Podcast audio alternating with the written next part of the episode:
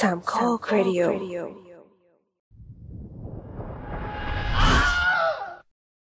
หมีเป็นเผ่าพันธุ์ที่ค่อนข้างเก่าแก่ โดยมีการประมาณว่าเผ่าพันธุ์ของมันมีอายุมากกว่า 38 ล้านปี อยู่คู่กับมนุษย์มาอย่างยาวนาน สร้างตำนานและเรื่องราวมากมายหมีเป็นสัตว์เลี้ยงลูกด้วยนมขนาดใหญ่ที่ทั้งมีความดุร้าย และความน่ารักไปพร้อมๆกันอย่างน่าประหลาดหมีปรากฏตัวในภาพยนตร์ก็ไม่น้อย ไม่ว่าจะเป็นหมีจริง หมีซีจีหมีการ์ตูน มันสื่อให้เห็นว่ามนุษย์ยังคงผูกพันกับหมีมาโดยตลอดตตลอด 4K กับรายการ The Spin-off รายการที่จะสปินคุณออกไปพบกับสิ่งละอันพันละน้อยที่คุณอาจมองข้ามไปในโลกภาพยนตร์ จะพาไปดูหนังหมี เอ้ย ภาพยนตร์ที่เล่าเรื่องราวของหมี ที่กินใจผู้คนทั้งโลก กับแอดดิงตันหมีเล็กในเมืองใหญ่ ย้อนกลับไปในปี 1926 ทมัสไมเคิลบอลถือกำเนิดที่เมืองนิวเบอรีประเทศสหราชอาณาจักร ด้วยบิดาเป็นผู้จัดการร้านไปรษณีย์ทำให้เขาชอบการอ่านมาตั้งแต่เด็ก เขาเข้าเรียนโรงเรียนที่ไม่ได้ชอบเท่าไหร่ ด้วยเหตุผลที่ว่าแม่ชอบตราประจำโรงเรียนเลยส่งเข้าเรียน ยังไม่ทันที่เขาจะได้สำเร็จการศึกษาดีนัก ก็เกิดสงครามโลกครั้งที่สองบอลได้เข้าไปทำงานในสำนักทนายของกองทัพ เนื่องจากได้อาสาเป็นลูกเรือแล้ว แต่พบว่าเขามีอาการเมาเครื่องบิน หลังจากเสร็จสงครามจึงได้มาทำงานเป็นผู้ช่วยวิศวกรที่สำนักข่าว BBC ในตำแหน่งตากล้อง ระหว่างนั้นบอลเขียนเรื่องสั้นส่งนิตยสาร ได้เงินต่อเรื่องที่ประมาณ 7 ปอนด์ก็ถือว่าไม่แย่เท่าไหร่นักสำหรับเขาในระหว่างการเดินทางกลับบ้านในช่วงวันคริสต์มาสในปี 1956 เขาสังเกตว่าที่สถานีรถไฟแพดดิงตันในเมืองลอนดอน มีตุ๊กตาหมีวางขายอยู่ในร้านขายของเล่นแถวนั้น เขาจึงซื้อกลับไปให้ภรรยาของเขา พอมานั่งหวนลำลึกถึงความโหดร้ายในช่วงสงครามโลกที่มีผู้ลี้ภัยชาวยิวหลบหนีเข้ามาอยู่ที่ประเทศอังกฤษ นั่นทำให้เขาเกิดไอเดียว่า ถ้าจะมีหมีที่หนีออกมาจากป่าเข้ามาอยู่ในเมืองใหญ่เพียงตัวคนเดียว มันจะเป็นยังไง เขาจึงเริ่มจรดปากกากลั่นกรองความคิดทุกอย่างออกมา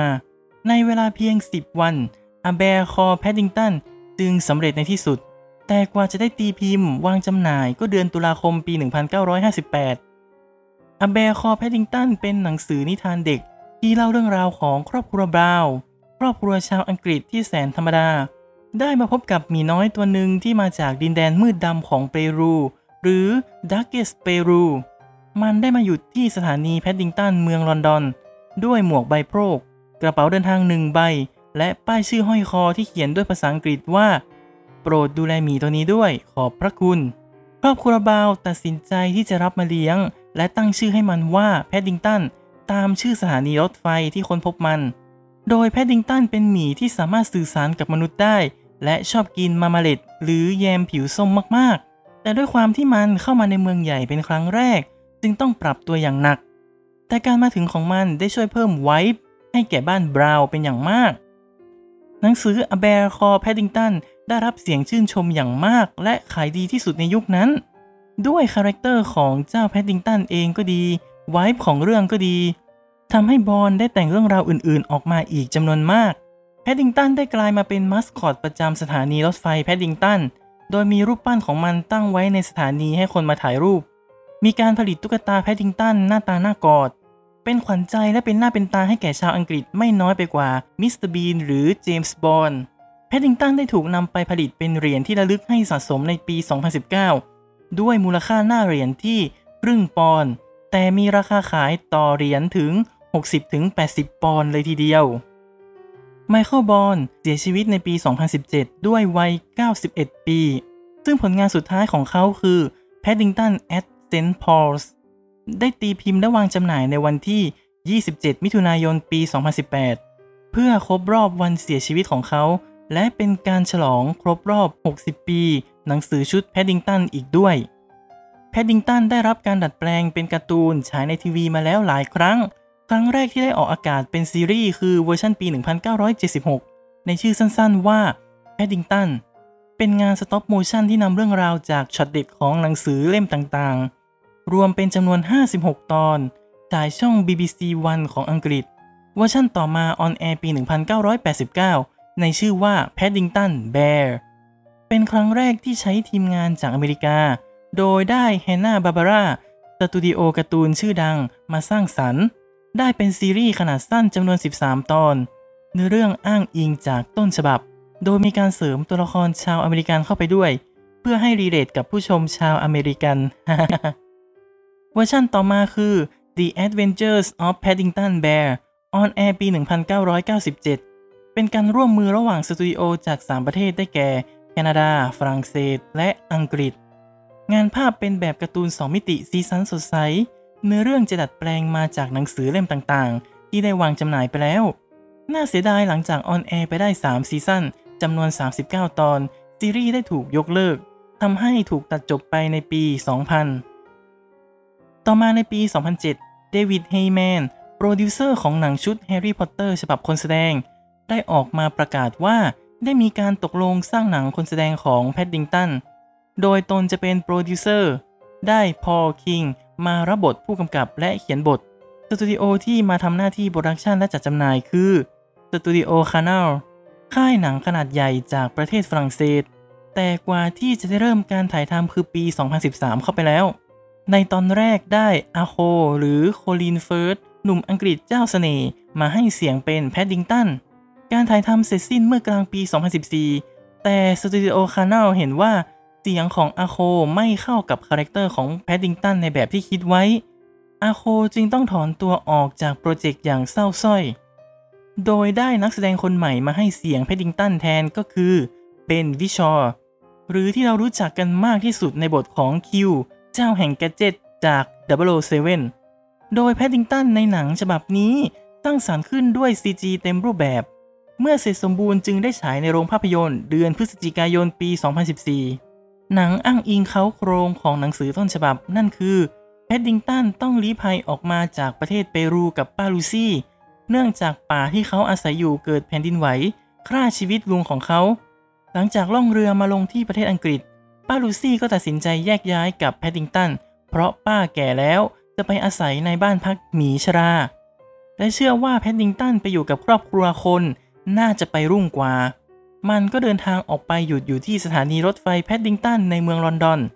จนกระทั่งครอบครัวบาวมาเห็น ก็ตัดสินใจรับมาเลี้ยง และตั้งชื่อให้ว่าแพดดิงตันตามชื่อของสถานีที่เจอกัน มันต้องปรับตัวอย่างมากจากการมาใช้ชีวิตในเมือง และเพื่อนบ้านที่ไม่ค่อยเห็นด้วยพอสมควร นอกจากเบนวิชอร์หนังยังได้แซลลี่ฮอว์กินส์นิโคลคิดแมนจิมบรอดเบนและจูลี่วอเตอร์มาร่วมจอ หนังยังได้ไมเคิลแกมบอนหรือศาสตราจารย์ดัมเบิลดอร์มาพากเสียงเป็นลุงของแพดดิงตัน และอีเมลดาสตอนตันศาสตราจารย์อัมบริดมาพากเสียงเป็นป้าลูซี่ของแพดดิงตันอีกด้วย ถือว่าเก๋พอตัวเลย หลังจากออกฉาย หนังประสบความสำเร็จอย่างมาก นอกจากคะแนน Rotten Tomatoes ที่ 97%ยังทำรายได้ทั่วโลกไปได้ 280 ล้านเหรียญสหรัฐ จากทุนสร้างที่ประมาณ 60 ล้านเหรียญสหรัฐ ถือว่าเป็นกำไรค่อนข้างมหาศาล นั่นทำให้สตูดิโอคานาลประกาศสร้างภาคต่อทันที และในปี 2016 สตูดิโอคานาลได้ประกาศการถือครองทรัพย์สินทางปัญญาทั้งหมดของแพดดิงตัน รวมไปถึงเข้าซื้อบริษัทที่ดูแลเรื่องลิขสิทธิ์ของแพดดิงตัน นั่นคือหากมีการสร้างหนังซีรีส์หรือแอนิเมชันใด ๆ ก็ตามที่เกี่ยวข้องกับแพดดิงตันจะเป็นการตัดสินใจของสตูดิโอคานาลเท่านั้น และในปีต่อมาแพดดิงตันก็ได้มีหนังโรงในภาคที่ 2 โดยทีมงานและนักแสดงจากภาคแรกล้วนกลับมาร่วมงานกันอีกครั้ง นอกจากนี้ยังมีนักแสดงมาสมทบคือฮิวจ์แกรนต์และเบรนเดนกรีสันหรือศาสตราจารย์มูดี้ถือว่ารวมดาวจากแฮร์รี่พอตเตอร์มาพอสมควร หนังเล่าเรื่องราวของแพดดิงตันหลังจากปรับตัวเข้ากับครอบครัวใหม่และชาวบ้านในละแวกนั้น ก็อยากส่งของขวัญกลับไปให้ป้าลูซี่ เนื่องในวันเกิด ก็ไปเจอหนังสือป๊อปอัพอยู่หนึ่งเล่ม แต่มันก็มีราคามาก มันก็เลยแบบจะทำงานเพื่อเก็บเงินซื้อหนังสือ วันหนึ่งมีโจรมาขโมยหนังสือไปจากร้านของเก่า มันก็วิ่งไปตามจับโจร แต่โจรหนีไปได้ แล้วแพดดิงตันก็โดนเข้าใจผิดว่าเป็นขโมยเสียเอง เลยถูกจับขังคุก ครอบครัวบราวน์เชื่อว่าแพดดิงตันไม่ได้ทำและพยายามสืบหาโจรตัวจริง แพดดิงตันไปอยู่ในคุกก็ต้องปรับตัวกับสถานที่ใหม่ และต้องมาคาดเดาใจเพื่อนใหม่ในนั้น ภาคนี้ทุนสร้างอยู่ที่ราวๆ 40 ล้านเหรียญสหรัฐ แต่ทำเงินทั่วโลกได้ที่ 230 ล้านเหรียญสหรัฐ ก็ยังถือว่าได้กำไร แต่ในแง่คำวิจารณ์นั้น หลายคนยกให้ดีกว่าภาคแรกอย่างมาก ตัวหนังได้คะแนน Rotten Tomatoes ที่ 100% และได้สัดส่วนมะเขือสดเป็นอันดับที่หนึ่งของเว็บไซต์มายาวนานหลายเดือน จนกระทั่งมีรีวิวหนังชิ้นใหม่ ที่แจกมะเขือเน่าให้แก่เจ้าหมีน้อย จนมันตกอันดับในที่สุด บาปมากใครเป็นคนทำถึงกระนั้นแฟรนไชส์แพดดิงตันโดยการนำของสตูดิโอคา n าลก็ยังไม่จบลงเพียงเท่านี้ ในปี 2019 ได้ออกฉายแอนิเมชันซีรีส์ทางช่อง Nickelodeon โดยเป็นแอนิเมชัน3มิติเต็มรูปแบบ และยังได้เบนวิชอว์มาพากเสียงเป็นแพดดิงตันอีกแล้ว ถือว่าดึงดูดมากๆ ซีรีส์จะเล่าเรื่องราวของแพดดิงตันที่เขียนจดหมายไปหาป้าลูซี่ว่า ระหว่างที่อาศัยกับครอบครัวบราวน์เขาได้เรียนรู้สิ่งใหม่ ๆ อะไรบ้าง ก็จะดัดแปลงเนื้อหามาจากหนังสือต้นฉบับและแต่งเรื่องเข้าไปใหม่ด้วย ตัวซีรีส์ได้ออนแอร์อยู่ 2 ซีซั่น และในขณะที่กำลังอัดพอดแคสต์อยู่นี้สตูดิโอคา n าลได้ประกาศสร้างซีซั่น 3 ของแอนิเมชัน และหนังคนแสดงภาค 3 โดยที่พอลคิงจะไม่ได้กลับมากำกับแล้ว เนื่องจากติดโปรเจกต์วองกาเวอร์ชันทิโมธี ชาลาเมต์แต่ก็ยังคงทำหน้าที่เป็นโปรดิวเซอร์ เราจะยังคงได้เห็นเจ้าหมีน้อยในหน้าจอกันต่อไปอีกยาวๆแล้วแหละ จบหลักสูตรแพดดิงตัน 101 เราจะมาเข้าสู่หัวข้อต่อไปว่าทำไมแพดดิงตันจึงเป็นที่รักของคนทั้งโลก นอกจากจะเป็นหนังสือเด็กที่ขายดีมากๆ ยังเปลี่ยนชีวิตใครหลายคนได้ด้วย จากที่ได้เล่าไปข้างต้น แรงบันดาลใจของแพดดิงตันเกิดจากความโหดร้ายของสงครามโลก ที่ทำให้คนจำนวนมากสูญเสียบ้านของตัวเอง จึงได้เดินทางเข้ามายังเมืองใหญ่ โดยหวังว่าที่นั่นจะให้โอกาสและสร้างชีวิตใหม่ของตนแพดดิงตันจึงเป็นตัวแทนของกลุ่มคนเหล่านั้น กลุ่มคนผู้ลี้ภัยเข้ามา หากว่ามันยังดูไกลตัวเราไป ลองนึกถึงตัวเองที่เป็นคนต่างจังหวัด ต้องเดินทางเข้ามาเรียน มาทำงานในกรุงเทพ เมืองใหญ่ที่เต็มไปด้วยโอกาส เราต้องปรับตัวอย่างมากในการใช้ชีวิตในเมืองนี้ ต้องแข่งขันแข่งแย่งกับคนอื่น ต้องเรียนรู้สิ่งใหม่ ๆ ที่บ้านเกิดของเราไม่มี บางครั้งที่เรารู้สึกว่าตัวเองแปลกแยกจากคนอื่น แม้จะสื่อสารภาษาของเขาได้ แต่ก็เหมือนไม่เข้าใจเขา บางครั้งเรารู้สึกเหมือนอยู่ตัวคนเดียวในเมืองใหญ่ หัวใจกลับหดเล็กลง นั่นมัน dark มากๆ แต่สิ่งที่ช่วยโอบอุ้มหัวใจของแพดดิงตันไว้ คือครอบครัวบราวน์ครอบครัวที่ไม่ได้เป็นสายเลือดเดียวกับเขา แต่เป็นครอบครัวที่รักเขาเหมือนเป็นลูกแท้ๆของตัวเอง ครอบครัวบราวน์ทำให้แพดดิงตันได้เห็นถึงความรักและความห่วงใย เขาเริ่มเข้าใจครอบครัวมากขึ้น ครอบครัวเริ่มเข้าใจเขา จังหวะของพวกเขาประสานกัน และนั่นช่วยสลายความรู้สึกแปลกแยกลงไปทีละนิด นอกจากนี้แพดดิงตันเป็นหมีที่สุภาพมาก เราอาจจะเคยมีภาพจำว่าตัวละครหมีพูดได้ หรือตุ๊กตาหมีมีชีวิตจากหนังเรื่องต่างๆ มักจะสร้างคาแรคเตอร์ให้หลุดโลกไปเลย แต่แพดดิงตันกลับเป็นขั้วตรงข้าม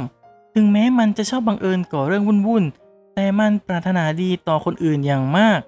มันเคยได้รับการสั่งสอนจากป้าลูซี่ว่า if we are kind and polite the world will be right หรือถ้าเราเป็นคนสุภาพและจิตใจดี โลกก็จะเป็นที่ของเรา นั่นคือพอมันปฏิบัติดีต่อคนอื่น คนอื่นก็จะปฏิบัติดีต่อเขา มองย้อนกลับมาในชีวิตจริง ที่เราได้เข้ามาอยู่ในเมืองใหญ่ ได้พบกับเพื่อนใหม่ ได้มีคนที่ห่วงใยเรามากๆ ดังเป็นครอบครัวของเขา มันช่วยฟื้นฟูจิตใจดวงน้อยนี้ได้ และในที่สุดถ้าจิตใจเราพองโต เราก็จะเป็นไวฟ์ที่ดีให้แก่เขากลับไป เป็นความผูกพันแบบหมุนไปด้วยกัน เหมือนเพลงของเฉลียง ที่เธอหมุนรอบฉัน ฉันหมุนรอบเธอ และสองเราก็ยังหมุนรอบตัวเองเอ้ยอ่านแบบไม่มีทำนองยากจัง พูดอย่างนั้นก็เถอะ ในฉากที่แพดดิงตันติดคุก ภาพตัดมาที่ชาวบ้านรู้สึกว่าตัวเองขาดไว้ในชีวิตไป บรรยากาศของละแวกบ้านก็เริ่มหม่นหมอง ผู้คนเริ่มใช้ชีวิตไม่เป็นปกติ เพราะขาดแพดดิงตันไปเศร้านะ ชีวิตจริงแม้จะไม่มีหมีอย่างแพดดิงตัน แต่เชื่อว่าคนเราสามารถหาอะไรมายึดเหนี่ยวจิตใจได้ พูดง่าย ๆ คือ ทุกคนมีแพดดิงตันของตัวเอง แต่มันจะเป็นอะไรก็ได้ ขอแค่หาให้เจอและรักษามันไว้ให้ดี สิ่งหนึ่งที่เห็นได้ชัดจากหนังทั้งสองภาคคือ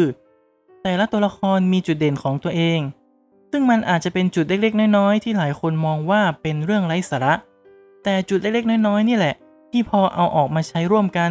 มันช่วยชีวิตแพดดิงตันไว้ได้ เรื่องเศร้าคือ หลายคนมีพลังตรงนี้ซ่อนอยู่ แต่มองไม่เห็น